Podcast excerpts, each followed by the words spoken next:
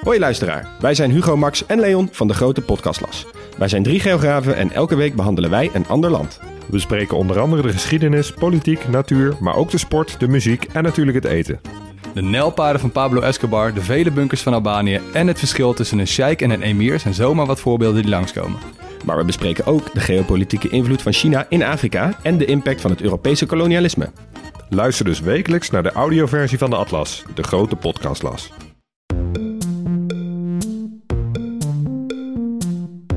Daar, fijn dat je luistert naar Boeken FM. Heb je een vraag voor ons? Stuur dan een mail naar boekenfm.dasmag.nl. En we zijn ook te vinden op Instagram, boekenfm.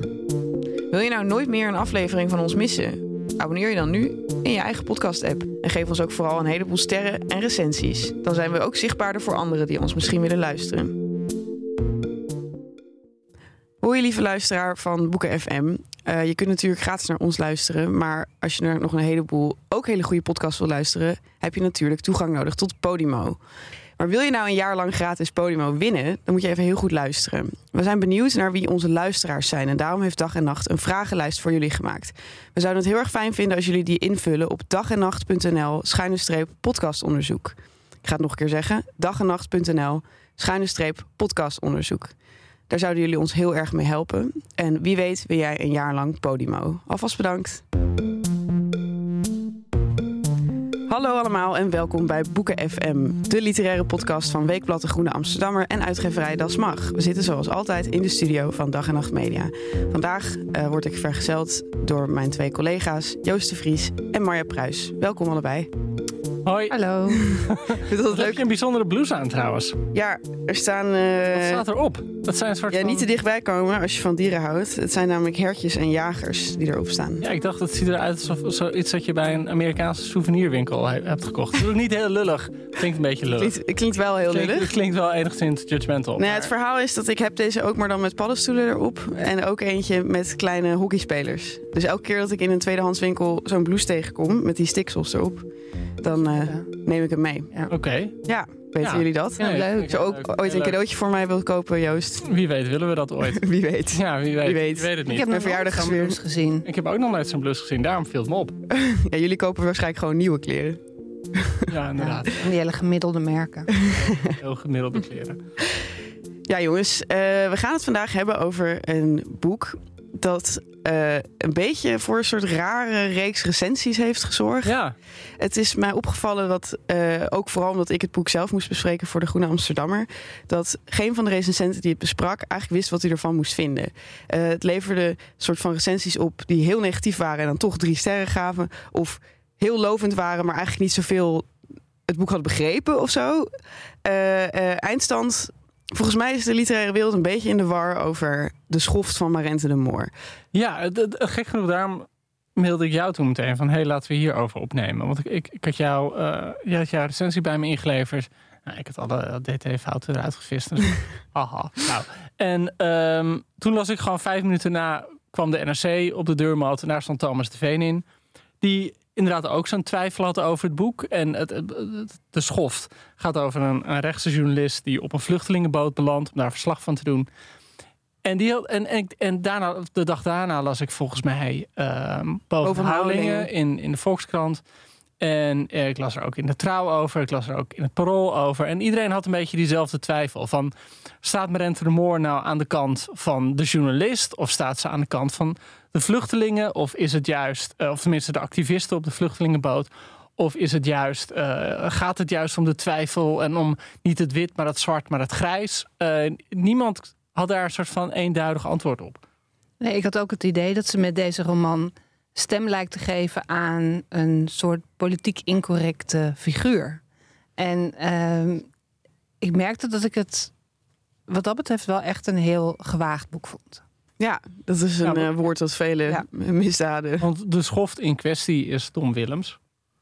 Tom uh, Wilensky. Ja, eigenlijk heet hij Tom Wilensky. Maar hij heeft zijn naam ooit veranderd in Tom Willens. Oh ja. Uh, want hij is, hij is van oorsprong Pools. En ja. um, uh, heeft voor een grote krant. De krant wordt niet met naam genoemd, maar je kan je helemaal... Het is de Volkskrant. De Volkskrant, ja.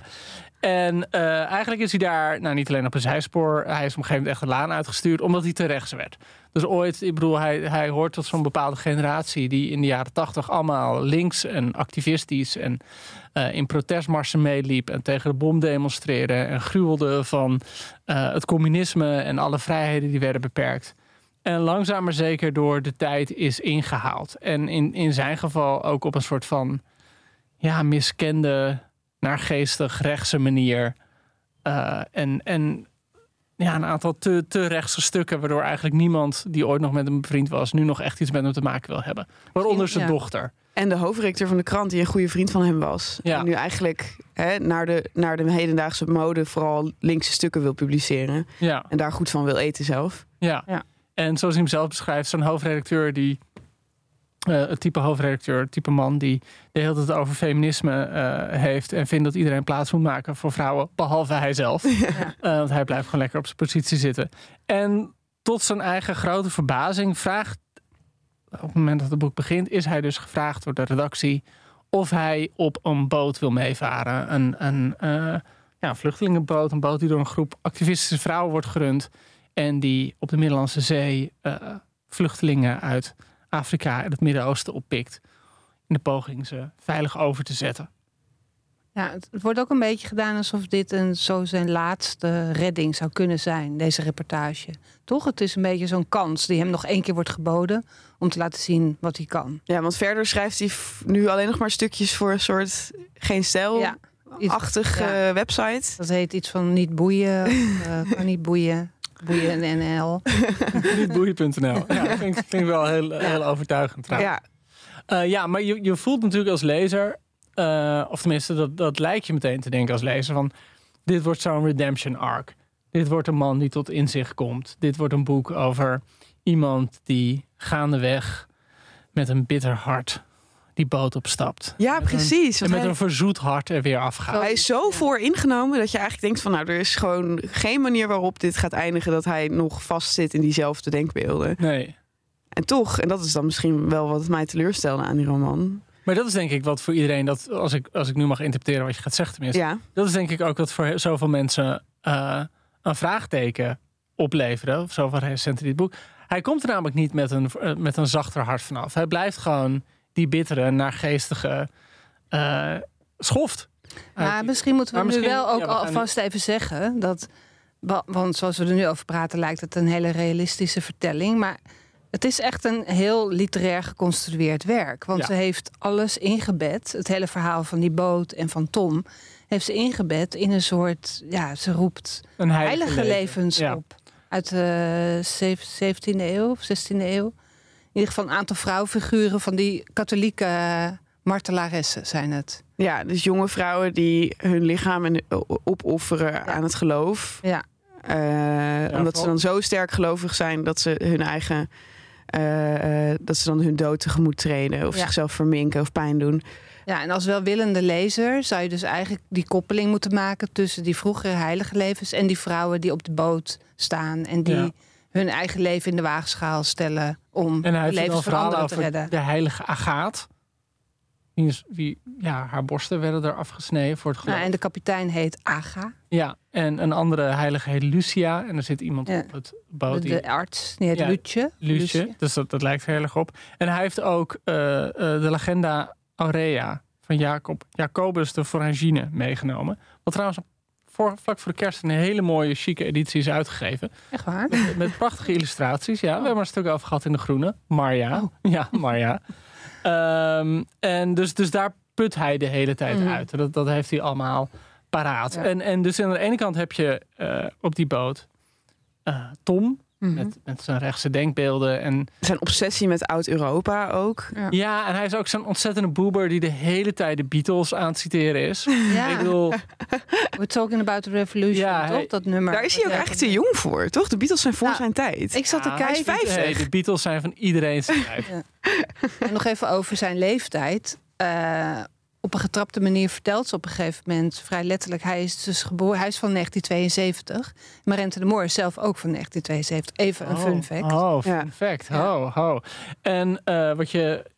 Dus, dus, dus hij loopt daar inderdaad met de... bi- Hij is ook de hele tijd aan het dwepen met Claudia Cardinale, weet je wel, de, de, de prachtige Hij leest eh, tijger, de. Tijgerkat van Lampedusa. Ja, Eh, geweldig boek. ehm, waarin eh de Risorgimento op het uitbarsten staat halverwege de 19e eeuw. In, dus de eenwording van Italië. En dat, dat volgt het verhaal van een, een, een hele eh, aristocratische katholieke familie.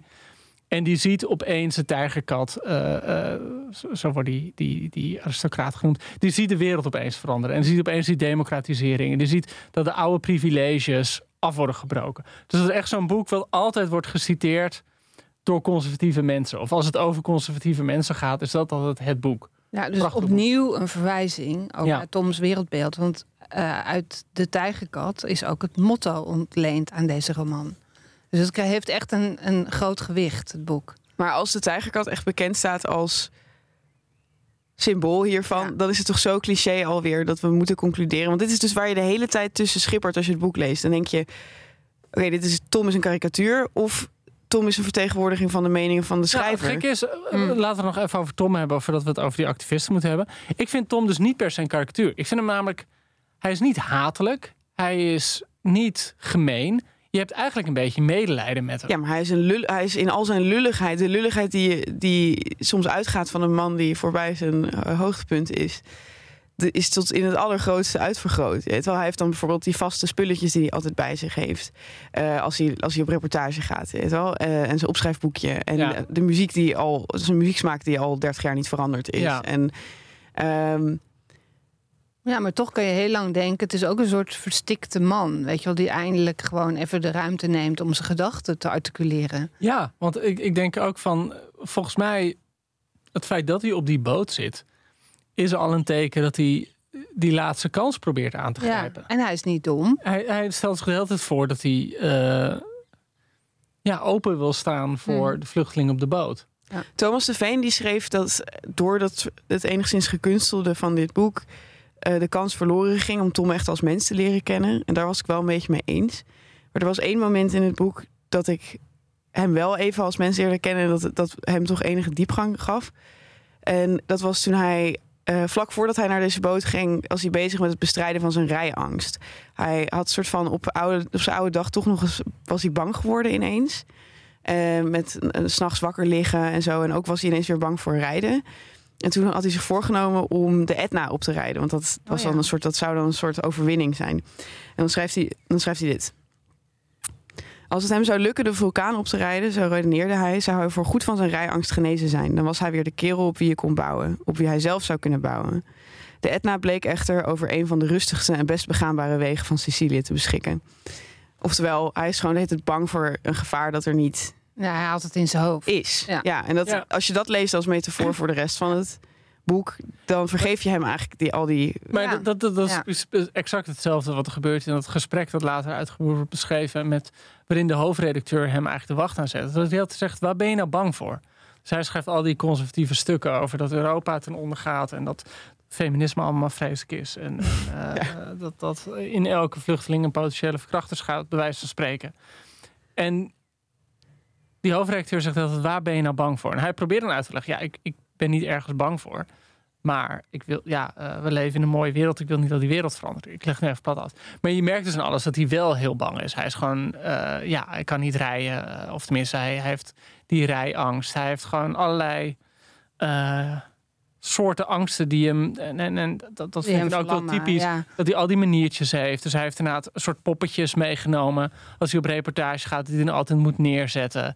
Eh, wat is het nou precies? Een zeepaardje. ja, wat dan een kleur aanneemt, eh, al naar gelang het weer. Wat het Ja, wordt. ik ken dat het niet, maar het lijkt me heel leuk. Ja, ik vond het ook heel leuk eigenlijk. Ja. Maar nog even over die vragen, waar ben je bang voor? Hij heeft ook wel een reden om bang te zijn. En wat dat betreft ben ik het ook niet eens met Thomas de Veen... dat je hem niet leert kennen als een volledig mens. Want eigenlijk krijg je zo en passant ook zijn hele familiegeschiedenis te horen. Zijn moeder, zijn vader. En die vraag, waar ben je nou bang voor? Dat doet hem aan, aan denken aan zijn vader. Een gevluchte Oekraïner is, blijkt het te zijn die eh, naar Polen is gevlucht, in Warschau heeft gestudeerd en daar uiteindelijk ook eh, eh, opgesloten is geraakt. En door gewoon de, de staatsterreur de hele tijd die vraag voorgelegd kreeg: waar, waar ben je nou bang voor? Terwijl die man had alle reden om bang te zijn, namelijk voor het communisme. Nou, maar volgens mij bedoelde Thomas de Veen ook een beetje, en daar had hij volgens mij een goed punt, dat alle relaties die hij heeft bij zijn werk of met zijn vader, niet door menselijk gedrag worden gekleurd, maar door politieke standpunten. Ja, ja. Dus dat, dat Ja, ja. Alles, in alles in politieke kleuren wordt uitgedrukt. En Bijvoorbeeld zijn moeder was een activist Ja. en heeft toen eh, zijn vader verlaten om, eh, om met een van de hulpbehoevende mannen eh, te gaan wonen. Ja. Ja. Eh, eh, dus het is, iedereen is een soort schaakstuk Ja, of zo. Snap je wat ik bedoel? Ja. Ja, maar ik vind het wat dat betreft politiek versus menselijk. Ik vind die scheidslijn best wel gekunsteld eigenlijk. Want over die moeder zegt hij ook... zodat zo'n lichtbak boven de hoofd niet storen. Weet je, dat is gewoon echt eigenlijk een onbenaderbare moeder. ja, dat is wel waar inderdaad. het grappige En die vader, die krijg je eigenlijk acuut medelijden mee. Die zat te roken op zijn balkonnetje. Ja. En, eh, Het grappige is dat, dat die Tom natuurlijk wel een soort van herkenbaar personage is in de journalistieke wereld. We hoeven ze niet allemaal bij naam te noemen, maar er zijn best wel wat journalisten te bedenken die in de jaren 80, jaren 90 mhm. progressief links waren en nu conservatief rechts. Ja. Eh, en, en van die mannen die ooit, denk ik, het gevoel hadden van wij lopen voorop in de goede strijd. Daarna zijn ingehaald door een nieuwe generatie. Eh, gek genoeg gaat dit boek amper over 11 september. Maar je hebt natuurlijk ook heel veel journalisten die door. En, en eh, sch- romanschrijvers ook. Die door 11 september echt zo'n klap hebben gekregen. En opeens heel erg naar rechts zijn opgeschoven. Ehm, dus, dus eh, gek genoeg vo- voelt. Was dat wel iets wat meteen mijn interesse ook in het boek eh, aanwakkerde. In de zin dat ik, ik was gewoon heel benieuwd wat ze met dat, dat archetype ging doen. Ja, want vonden jullie het ook niet gek dat toch de indruk wordt gewekt alsof dit, deze man eigenlijk een soort vertrapte minderheid is?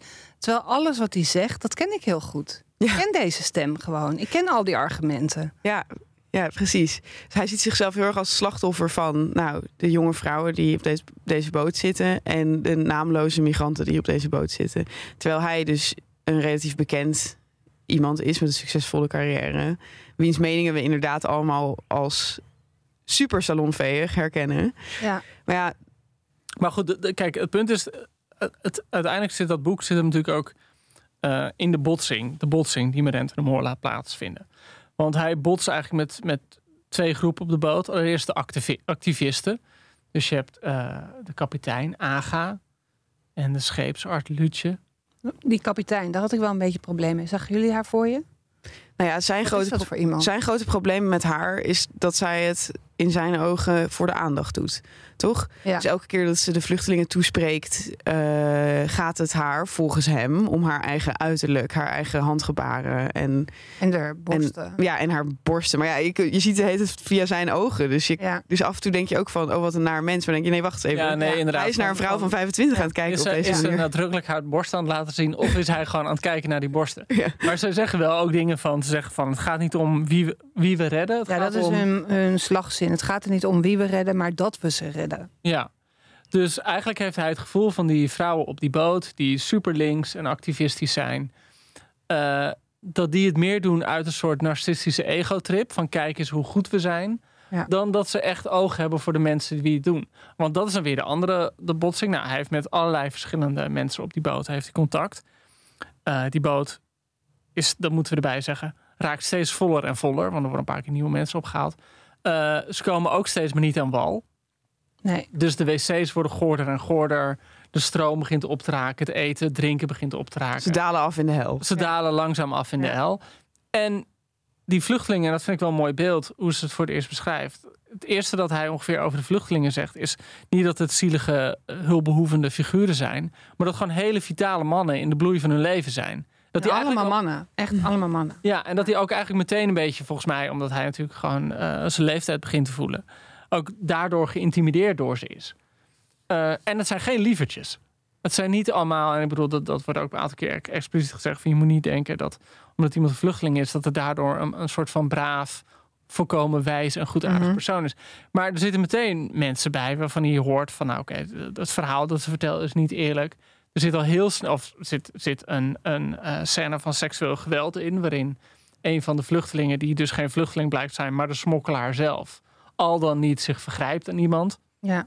Nou, volgens mij wel echt toch. De suggestie is dat hij haar verkracht heeft. Ja, Ja. ja. Dat wordt ook wel echt heel sinister beschreven door haar. Ja, Die hele figuur vind ik heel duister. ja dus de smokkelaar is een soort duivelsfiguur. Ja. Hij wisselt steeds van naam. Ja. En hij blijft op een of andere manier eh, er heel opgeruimd uitzien. Ook al is de rest van de boot Ja. verkeerd onder eh, hele grimmige omstandigheden. Ik, ik ben nu even op zoek naar dat citaat, want het is vreselijk. Die, die, Die dat harige... ja, Nee, ik hoef dat niet nog een keer te Nee, joh, ik lezen. het nog een keer zeggen. ik, zit, ik zit niet te bladeren. Ja. Eh, ze wordt, er wordt beschreven dat hij inderdaad harig is op een manier zoals hij nog nooit een man harig heeft Ja. zien zijn. En dan, Donker haar. dan stijgt er een soort kelk uit op. Of zo. Een Zoiets kelk is van het. een mooie, mooie kelk. Ja. En dat wordt vergeleken met een eh Bouvier eh, die zijn tong uit zijn bek heeft. Oh ja. ja.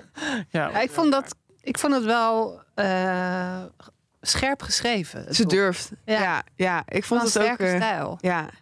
Maar het gekke aan deze figuur, de, de smokkelaar, de verkrachter, is dat hij bijna non-existent lijkt. Eh, omdat hij dus steeds van naam wisselt. Ja, en een ook, soort droomgestalte bij. ja, dus daarbij dacht ik weer van oké, dit wordt de Moor bedoelt dit als Tom die een soort waanbeeld Ja. ziet. ja. Want hij vlucht ook op een hele gekke manier. Een soort van knijpt hij er tussenuit op een, op een slinkse manier. Eh, eh, Tom, nee, nee, nee. Die, De smokkelaar. Die smokkelaar, Die- weet je. Ook op zo'n manier dat je denkt van wauw, dat is wel... Weet je, op een soort... eh, hij laat ze gewoon op een hele slimme manier wegvoeren. En, en hij is heel ongrijpbaar. Ja. En die andere vluchtelingen op die boot, die kennen hem ook allemaal. Die zeggen van ja, je komt hem overal tegen. Alsof hij, eh, alsof je op elke pleisterplaats langs de Middellandse Zee exact deze figuur heeft Ja. die eh, je de stiks over komt zetten. Ja. Weet je wel, dat, dat beeld is het natuurlijk heel nadrukkelijk. Nog heel even terug naar Tom. Want één ding zit mij heel erg dwars aan zijn persoonlijkheid. Kijk, ik snap dat hij conflicten met zijn verleden heeft en met zijn werk en met zijn dochter. Maar hij is in principe een succesvol journalist geweest. En toch toont hij zich eigenlijk geen één keer nieuwsgierig in dit hele boek.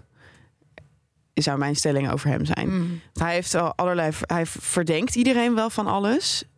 Eh, hij, vindt, hij, de- hij vindt bijvoorbeeld de stichting eh, die deze boot financiert. Een soort financiën heeft die hij niet helemaal vertrouwd. En hij stelt daar vervolgens nooit een vraag over. Niet aan Aga, niet aan de andere mensen op de boot. Eh, hij verdenkt een heleboel van deze jonge vluchtelingen ervan dat ze een ander verhaal verkopen aan de kustwacht dan hun werkelijk verhaal is. Vervolgens stelt hij ze nooit een vraag erover. Hij, Zelfs niet aan die man met wie die Ja. zijn, zijn hut deelt. Ja, Adama, dat is dan de, de, de, de goede vluchteling, I guess. Ja. Dat is een man die hij vertrouwt, omdat Ja. hij dezelfde 90s kleren aan heeft als hij droeg toen hij jong Dat is wel was. een mooi beeld. Dat hij, dat Ja. hij eh, gewoon diezelfde Op kleren... grond daarvan heeft hij me uitgekozen. Ja, op grond daarvan, van, Ja. namelijk jij bent mij en ik ben jou en wij lijken eigenlijk heel Ja. erg op elkaar. En, eh, en misschien jij bent nog in de kracht van je leven en ik niet meer. Je weet Ja. wel, zo, zo, zo trekken zij naar elkaar toe. Eh, eh, en dat is dan de enige met wie hij een beetje praat. Ja. Ik vond hem gewoon zich niet als een journalist gedragen. Nee. Maar Nee, je- ja, ik bedoel, jullie nee. zijn ook journalisten. Je- Ja, maar dat is wel waar. Hij is eigenlijk van meet af aan is hij alleen maar wantrouwend. En dan denkt hij van ik moet nu wat vragen gaan stellen aan die kapitein. Maar hij weet ook al van het heeft toch geen zin. Nou, maar het zit ook omgekeerd. Ik bedoel, hij heeft dat wantrouwen eh, naar die kapitein en de crew. Maar hij veronderstelt dat zij exact hetzelfde wantrouwen naar hem hebben. Dus ze hebben hem toegelaten op die boot. Maar hij is alleen maar bang dat zij denken... oh, dat is gewoon zo'n witte oude klaagneus... eh, die ons het licht in de ogen niet gunt. We gaan toch niet eerlijk tegen hem zijn. Ja, maar nou en hij is ook heel bang dat zij erachter komen... Dat, ik bedoel, hij verbaast zich graag over dat ze hem op die boot hebben toegelaten. Omdat hij natuurlijk allemaal rechtse stuk heeft. Voor lekker boeienpunt. Ja, en hij denkt de hele tijd, als zij eenmaal weten wie ik ben, Ja. dan haten ze me. Ja, hij is onder Eh, dus hij durft eigenlijk ook niet dat contact met ze te leggen. Ja, maar is dat, dat is toch niet gerechtvaardigd? Er zijn bijvoorbeeld twee sidekicks van kapitein Aga... die eh, al dan niet transgender zijn of non-binair of zo. Ja. Tenminste, dat denkt Tom. Hm. Hij, het hele idee van het korte geverfde haar schrikt hem heel erg af. Hij denkt, nou, ik ga ze- die twee überhaupt niet aanspreken. Stel je toch eens voor dat ik de verkeerde voornaamwoorden zou gebruiken. Ik denk van, ja, en dan? Zou je dan onthoofd worden? Ik bedoel, Ja. dat is dus wel wat hij voelt. Ja. Net als wanneer hij de Etna oprijdt. Maar dan wel? is het toch de perfecte metafoor voor wat het politieke debat vandaag de dag is. Dat iedereen zo op zijn tenen loopt en zo bij voorbaat bij de ander al kwade intenties ziet of, of Mhm. bijvoorbeeld al bang is om afgestraft te worden, dat je eigenlijk niet meer interesse in elkaar kan tonen. Dat er een soort van te grote... Alleen maar huiver. alleen maar huiver Ja. is. En, dat iedereen daarom waar- altijd defensief Ja. en altijd denkt dat ze aangevallen worden. Ik bedoel, dat, dat is denk ik. Mhm. Ik bedoel, volgens mij wilde de moord daar een, een, een Mhm. parabel voor schetsen. Mhm. Ja, ik moet zeggen dat, het, dat ik het daardoor wel stroef vond om te lezen. Omdat het zo expliciet gaat over deze tijd. En over eh, hoe het debat zich op dit moment heeft ontwikkeld of zo. Dat ik ook hele tijd dacht van... Ja, dat is ook heel grimmig en uitzichtloos. En nu heb ik nog 200 pagina's gelezen over hoe grimmig en uitzichtloos. Het is ook zo Dat is- gesitueerd in het nu. Hè? Het is echt februari 2022. Ja, Verwijzingen zijn allemaal heel erg naar de actualiteit. naar corona. eh, Geert Wilders komt erin voor.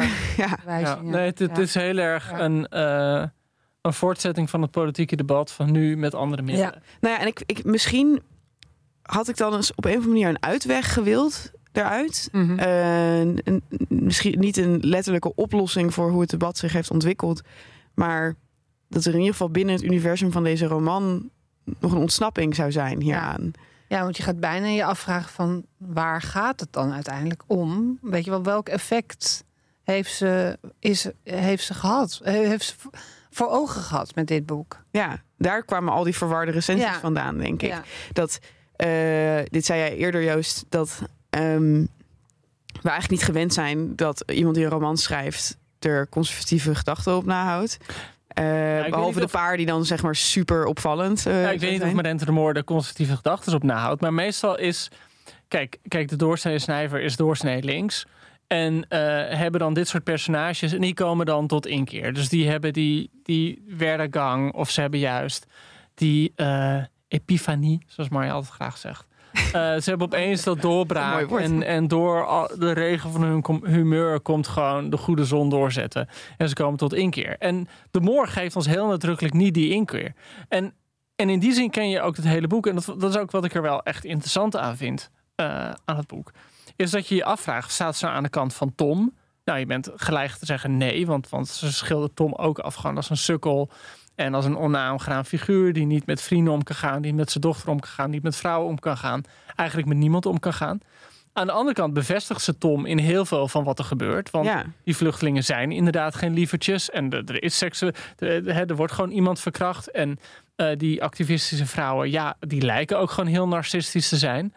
Eh, dus je weet gewoon niet aan welke kant zij staat. En dat vind ik wel wat er gewoon dapper aan is. En dat er interessant aan is. Ik bedoel, er zijn zoveel boeken.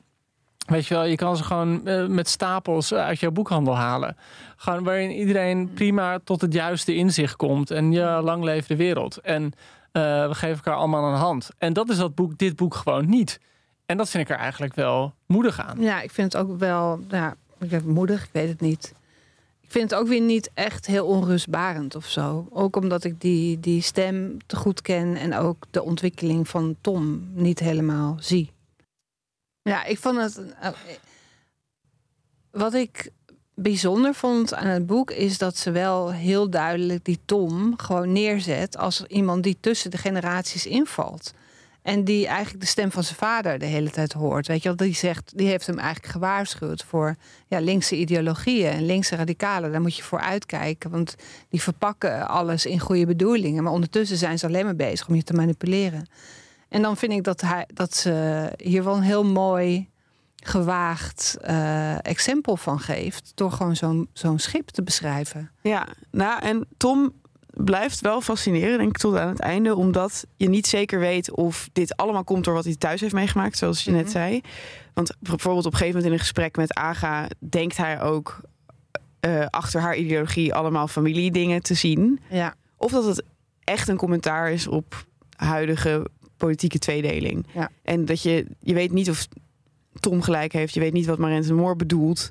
Je weet niet of een mens vooral gevormd wordt door zijn persoonlijke omstandigheden of door zijn politieke omstandigheden. Eh, je weet in ieder geval dat het tussen Tom en die mensen niet meer goed gaat komen. Ja. Eh, eh, en dat, dat voelt zo beklemmend. Eh, Je kan je bijna niet meer voorstellen dat het überhaupt nog tussen Tom en de mensen goed gaat komen. Welke mensen waar dan ook. Ja. Ja, nou ja, dan moet je het eigenlijk wel helemaal tot het einde lezen. Ja, want er komt ja, echt ja. zo'n raar einde. Ja, het einde is Eh, heel raar. Ja. Dat is, Ja, ik maar- zou wel mensen aanraden om het zelf te lezen. Ik wist gewoon Ja. niet zo goed wat ik ermee moest Nee. met, met dat einde. ja, ik ook. Ik heb echt een aantal keer terug zitten bladeren van... Heb ik, heb ik iets gemist? Is er iets raars Ja. gebeurd? Hey, moeten we Tom fancasten? Gewoon eventjes voor, voor, de, voor de mensen thuis. Dat ze een beeld erbij kunnen hebben. Ja, er zijn natuurlijk een heleboel typetje, type mannen die soort van uitgerangeerd uitstralen. Ja. Dus ik moest meteen heel erg aan Tom Egbers Ik denken. vind Tom Egberts een hele goeie. Van zo'n Het is man. wel te ijdel voor zo'n boot, toch? Ja, maar hoe ja, redt hij kijk, zich daar? Hij heeft een zekere ijdelheid. Tom Wilenski heeft ook een zekere ijdelheid, toch? Met zijn attribuut, met zijn Ja, ja, ja. attribuutjes. Ja, dat is waar. En met van, ik was vroeger zo, zo fit en sterk. En, Ja, en Tom Egbert is voor mij ook zo'n zo'n eh, een bepaald type. En dat is het, het type waar er best wel veel van zijn. Van die mannen, zeg maar, een soort van. Van eh, die zou ook nog een goede Tom Willen. Wim Kieft. Van die mannen die er heel lang heel jong uitzien. Heel lang jongensachtig zijn. jongensachtig, ja, en dan ja. opeens wakker worden en gewoon een gesmolten Ja. kaars. Weet je, wel, opeens is het gewoon voorbij. Ja. ik zie jou eh, nu hier zo enthousiast zitten, alsof jou dit niet gaat Ja, overkomen. nee, we weten allemaal dat dit mij gaat overkomen. Gewoon zo jong en vitaal. En op een dag gewoon zie ik eruit als een, als een vrouw van middelbare leeftijd. Ja, mijn moeder En- heeft mij daar altijd één advies over gegeven. Ik weet niet of dat voor jou ook geldt, maar elk jaar één kilo aankomen. Dan gaat het niet allemaal in één keer. Maar dat gaat, maar ja, dat, En je krijgt geen rimpels. Oh ja, je blijft glad dan. ja, wat, wat wel duidelijk is, maar dat zeg ik ook tegen mensen. Niet per se tegen mannen, maar meer voor vrouwen. Je moet niet te mager willen zijn op, op gevorderde leeftijd. Ja, dat zei mijn moeder Eh, ook altijd. Het is je kop of je kont, Ja. toch? Ik had vroeger die collega die dat altijd zei. Je kiest voor je kop of voor je kont. En wat je Oftewel, dan? nou, kop, Of je, je wordt dik en Ja. dan is je Je gezicht hebt wel je jong. Oh ja, oké, ja. Of, of, je wordt ma of je blijft slank of wordt nog slanker. En dan krijg je gewoon een enorm gerimpeld gelaat. Oké, nou, Ja. daar moet je ergens voor? een gouden, gouden middenweg voor zijn, toch? Nee, ik zie jou nog wel, zeg maar, op je 55ste ineens in hoodies gaan lopen en zo. Nee, nee, nee, helemaal niet. Nee, nee. Ik ben nu, eh, mijn idee was om elk jaar deftiger te worden. Oh, een wandelstok en eh, ja, een wandelstot. En dan en toch die pijp. Gewoon zo'n hoed. en dan toch die, toch die mulishpijp ergens. En, ehm, Misschien een snor. maar wat, wat ik denk ik heel belangrijk is, en dat lijkt me voor Tom. eh, Er is zo'n zo'n moment bij mannen, en dan weet je, dan is het afgelopen. eh, van mannen van een bepaalde leeftijd stoppen met hun shirt in hun broek te stoppen. en dan weet je gewoon, dan gaat het mis. Weet je wel? Van die mannen die altijd een jasje dragen met hun shirt. En dan opeens zie je gewoon zo Ja. die onderkant van het shirt bungelen. En dan denk je, nee, nu is het, Mm. nu is het verloren gegaan. Ja, zie de mens. Ja, Ja. Ja, ik, ik moest Ja. wel door dit boek veel denken aan van, is het nou echt zo erg om ouder te worden? Want, deze, want hij lijkt het gewoon niet aan te kunnen, Tom. Maar Nee, het is niet zo'n fysieke kwestie bij hem, toch? Bij hem is het meer nog dat hij geen de tijd gewoon niet bij kan Ja. Nou ja, behalve Ja. dat het wel fysiek is dat hij gewoon die jonge mannen ziet. En dat eigenlijk gewoon niet aan kan. Dat het Mm. gewoon jonge mannen zijn. Mm. Maar inderdaad, het is meer dat gevoel dat je ooit... En wat dat betreft is het ook wel typisch dat hij nog steeds iemand is die naar de Beatles luistert. En nog Misschien, Claudia misschien is dat dan het onrustbarende. Dat ik hem wat dat betreft eigenlijk helemaal niet zo'n sukkel vond ook. Ik bedoel, het is gewoon meer een man die lijdt. Nou, ik vind tijd. meer dat onrustbaar aan dat ik dan hoor dat hij 50 is. En dan denk ik, ah, dat valt toch best mee. Gewoon zo, zo. 50 is toch ook helemaal niet zo oud? Nee, Nee. 50 is een prachtige leeftijd. Eh, ik Nee. heb nog een tijdje. Maar eh, nee, dus, dus wat dat betreft eh, is het meer, denk ik, dat gevoel dat je wordt ingehaald door je tijd. En, en dat is natuurlijk, denk ik, we hadden het laatst Misschien is het een soort René, René Vroger-achtig iemand. Ja, René Vroger die opeens Tino Martin ziet. En dan gewoon, denk ik van, mijn tijd is gekomen. Ja. hey, maar weet je waar ik gewoon wel vaak over zit na te denken? Eh, als, als ik aan het werk ben bij de Groenen, dan ben ik gewoon hard aan het werk. Je, bent, je kent het wel, maar jij kent het ook. Dan heb je gewoon een deadline. Je bent gewoon hartstikke hard bezig. En dan vergeet je eigenlijk gewoon pauze te nemen. Waarom lach je me uit? Waarom moet je me altijd zo, zo uitlachen? zo natuurlijk. Ja, nee. Eh, en wat, wat denk ik toch heel belangrijk is om geen vierkante ogen te krijgen, om geen muisarm te krijgen, om eh, geen nek, muisnek te krijgen, of noem je dat? Computernek. RSI? Oh, staat dat? Ja, nee, dat is nu iets dat je dat eh, heel veel mensen, eh, moet je maar eens op letten. En als je er helemaal op let, kun je niet ophouden het te zien. Lopen zo met hun hoofd naar voren. Oh my god, maar dat komt van je iPhone, toch? Ja, dat komt van je iPhone, maar ook van Hè? op een Is beeldscherm de werken. spier dan verkrampt? Ja, dus eigenlijk, eh, eigenlijk krijg je dit. En je kan nu een ding kopen. Nu lijkt het net alsof ik hier reclame voor maak. Maar ik heb het dus gekocht voor 12 euro. Moet 10 minuten per dag moet ik daarop liggen. En eh, dan ga je zo met je hoofd, moet je Dat op je rug ook. liggen. En dan, dan krakt hij je hoofd als het ware een beetje naar achter. Oh. En het schijnt, jongens, eh, we kunnen misschien zo meteen eventjes mijn lengte hier op de muur schrijven. Dat als je dat eh, een aantal, twee maanden doet, dat je twee centimeter langer bent. Wow. Daar was het jou al die tijd om te doen Ja, natuurlijk. dat is eigenlijk, wil ik gewoon Maar doen. een gezondere oplossing Oh. zou misschien zijn om af en toe een beetje pauze te nemen. Eigenlijk zou je gewoon elk uur of misschien anderhalf uur even 10 minuten pauze nemen. Of zoals Starbucks dat noemt, take 10. Eh, eigenlijk even gewoon weg van je computer of van je werkplek. Eh, het begint weer lekker weer te worden. Je loopt gewoon even weg. Je gaat even de tuin in. Je gaat even op het balkon zitten. Je pakt eventjes die zon die er nu godzijdank hopelijk weer een beetje aan zit te komen. En je doet een take 10 met een chilled coffee break. En eh, wat leuk is bij Starbucks is dat ze eh, de chilled classics hebben. En dat zijn uh, wel het grappig. koude koffie. Chill. Dat is koude koffie. Oh, Wist je dat Nederland eh, en Finland en volgens mij nog een paar andere Scandinavische landen de enige landen zijn ter wereld waar ongeveer waar meer warme koffie wordt gedronken dan koude koffie? In de rest van de wereld is koude koffie king. oh. Nou goed, dat heet dus bij Dat heb ik eh, nog niet, Starbucks. persoonlijk nog niet helemaal ontdekt. Maar wie weet is dit Wie weet. Nou, ik, ik kan het je van harte aanbevelen. Eh, dus even de zon in, frisse lucht en 10 minuten pauze nemen met een chilled classic of een iced coffee van Starbucks. Ehm, en toen zaten wij te denken, wat kan je dan in die 10 minuten doen? Als je niet zo'n buitenzitter bent. Als je niet zo'n buitenzitter bent of als je buiten wil zitten, maar je wil niet op een ander scherm kijken, niet op je iPhone. Wat kan je dan doen? En toen dachten wij van ja, als je 10 minuten de pauze hebt, wat zijn nou perfecte verhalen om even in 10 minuten te lezen? Ja, dus je doet zeg maar ongeveer 10 minuten over om een Ja. chilled classic te drinken. Ja. En dan wil je er iets bij lezen. En wil je er iets bij Ja, lezen? ik heb hier even over nagedacht. Ja. Wat is nou perfect verhaal om te lezen als je even helemaal uit wil zijn? En ik moest denken aan het korte verhaal Roy Spivey van Miranda July. Miranda July is zo'n schrijfster met rood haar en een soort van vervreemde blik. Heeft ze rood haar? Volgens mij heeft ze rood haar en een vervreemde blik. Ik sta me, er staat me een interview of een stuk bij over Dennis Johnson, de schrijver. Dat hij moest optreden met Miranda Julie. En dat hij gewoon een tekst had voorgelezen. Of klaar had om voor te lezen. En dat zij eerst aan het beurt kwam. En dat zij gewoon een lied ging zingen uit het niks. En dat hij toen Oh, dacht van... hier." Nou, ze is een beetje een big personality. Ze heeft ook films gemaakt. Ze was een Riot Girl en zo. Maar eh, ze heeft een verrassende manier om korte verhalen te schrijven. En ik ken dit korte verhaal omdat ik luister best wel vaak naar het New Yorker Radio Hour. En eh, daar doen ze dan ook soms de New Yorker Fiction Hour. En dan laten ze een schrijver een verhaal kiezen van een andere schrijver. Dat voorlezen en bespreken. Superleuk, moeten we eigenlijk ook doen. Maar goed, toen had David Sedaris had toen dit verhaal van eh, Miranda July besproken. En dat heet Roy Spivey. Oké, vertel. En Jij zit, op, jij zit op het balkon. Heb je een balkon? Eh, nee, nee, maar ik zit wel vaak aan de straat. Oké, maar zit aan de mijn straat chilled classic. je Starbucks Chilled Classics. Eh, eh, Vertel even dit verhaal. ja, Roy Spivey. Eh, het komt uit 2007. Het is gewoon een heel grappig kort verhaal over een doodgewone vrouw die in het vliegtuig eh, door omstandigheden in de eerste klasse terecht is gekomen.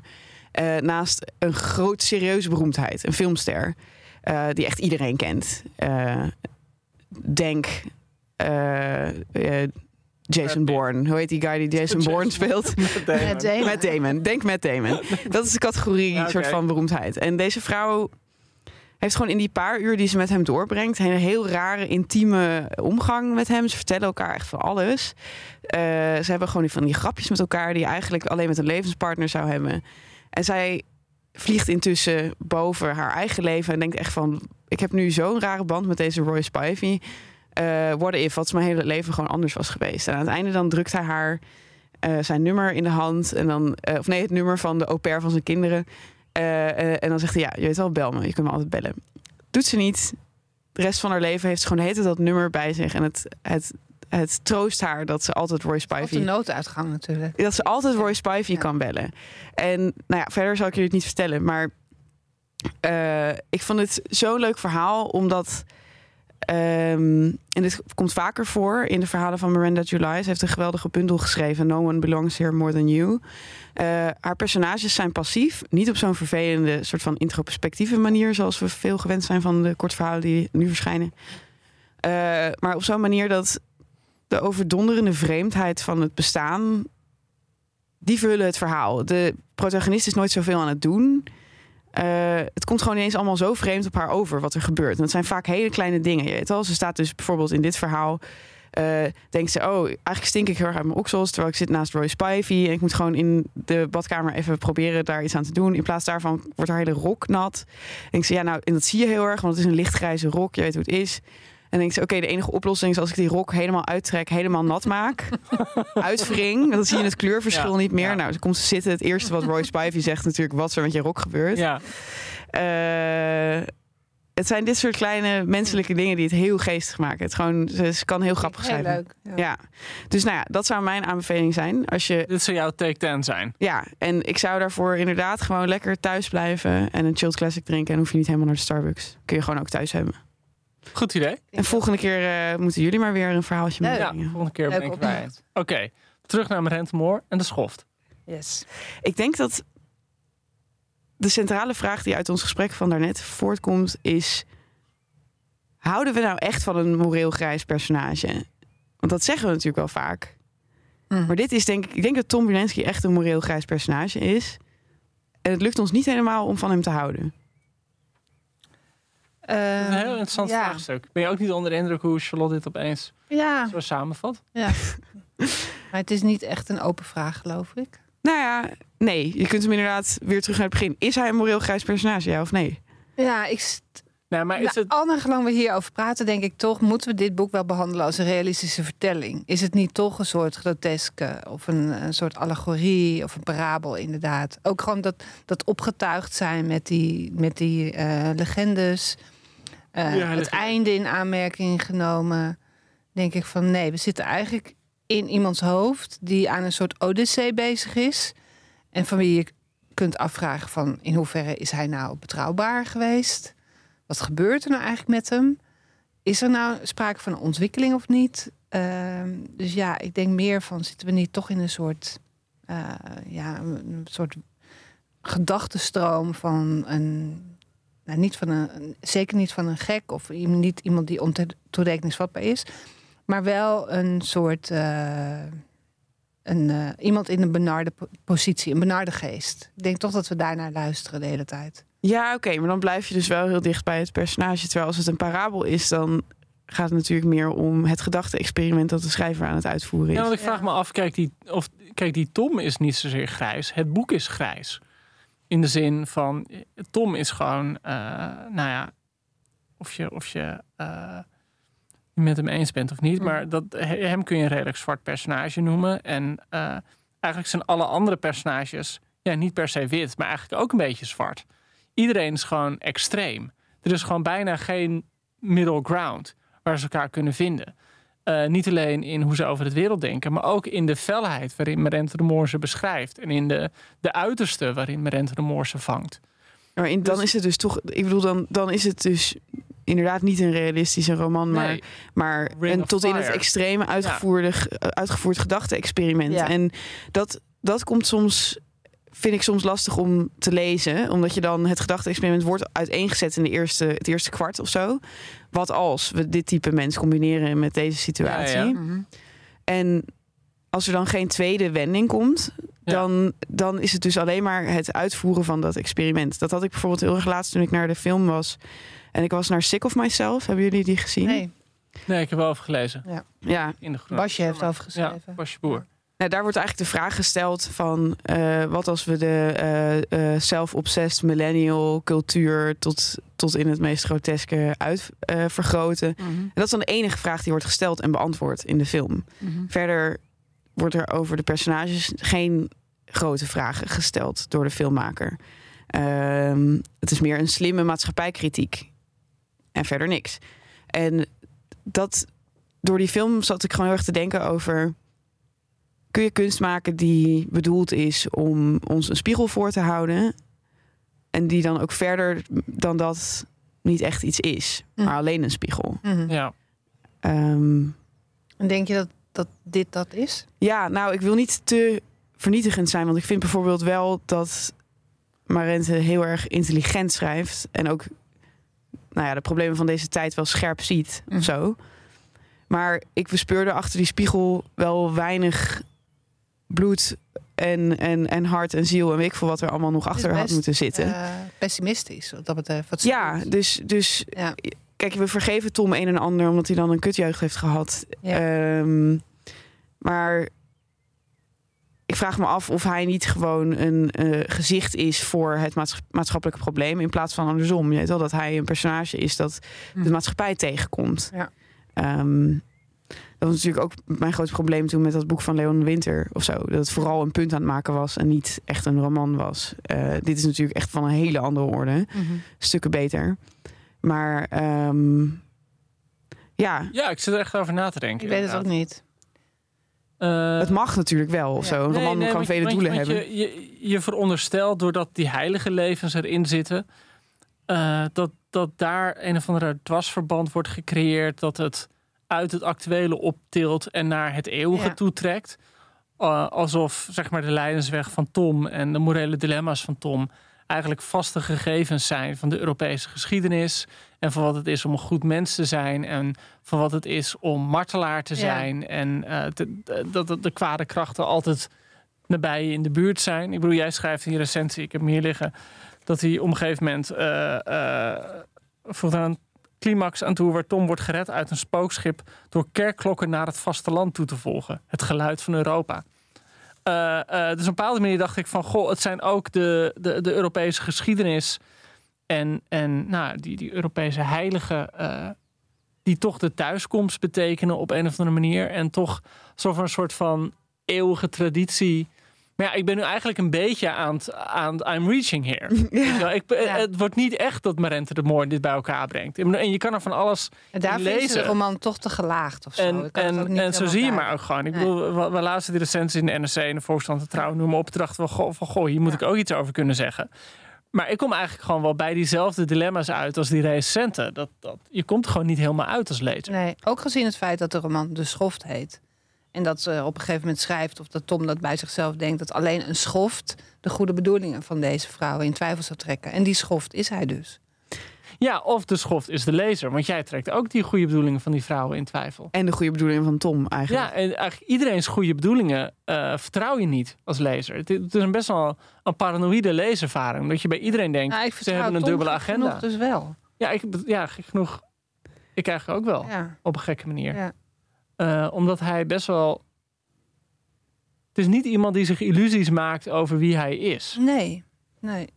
Nou, ik vertrouw. Ik, wa- wat ik een beetje sneaky aan Tom vind, is dat hij ergens aan het begin dropt hij wel een soort van het soort journalistiek waar hij onbekend stond. En dat was altijd wel vrij sensationalistisch. Hij zei dat hij altijd zich in situaties wist te hosselen waar hij een heel eh, waar hij een kaskraker over kon Oh schrijven. Ja. Eh, en dat de lezers het dan echt zouden opsmullen. Dan dacht ik van ja, oké, dan ben je ook wel cynisch als journalist. Ja. Je, Ja. je, hoort toch ook gewoon een heleboel saaie stukken over WOP-verzoeken te schrijven en zo. Ehm, ja. Het is het soort journalistiek Ja, dat ik... Hoeveel, heb, je jij hebt ook nog van de week toch een paar WOP, eh, WOP-verzoeken gedaan. Ik weet nog, eh, waren het er nou drie of Ja. vier? Ik weet niet meer. Maar gewoon de hele Ik dag doe één sensatiestuk Ja, per jaar. ja. Nee, Nee, oké, dit is ook het Ja. soort journalistiek dat ik... Nee, nee, nee. ik nee. weet het niet. Nou, Nou ja, goed.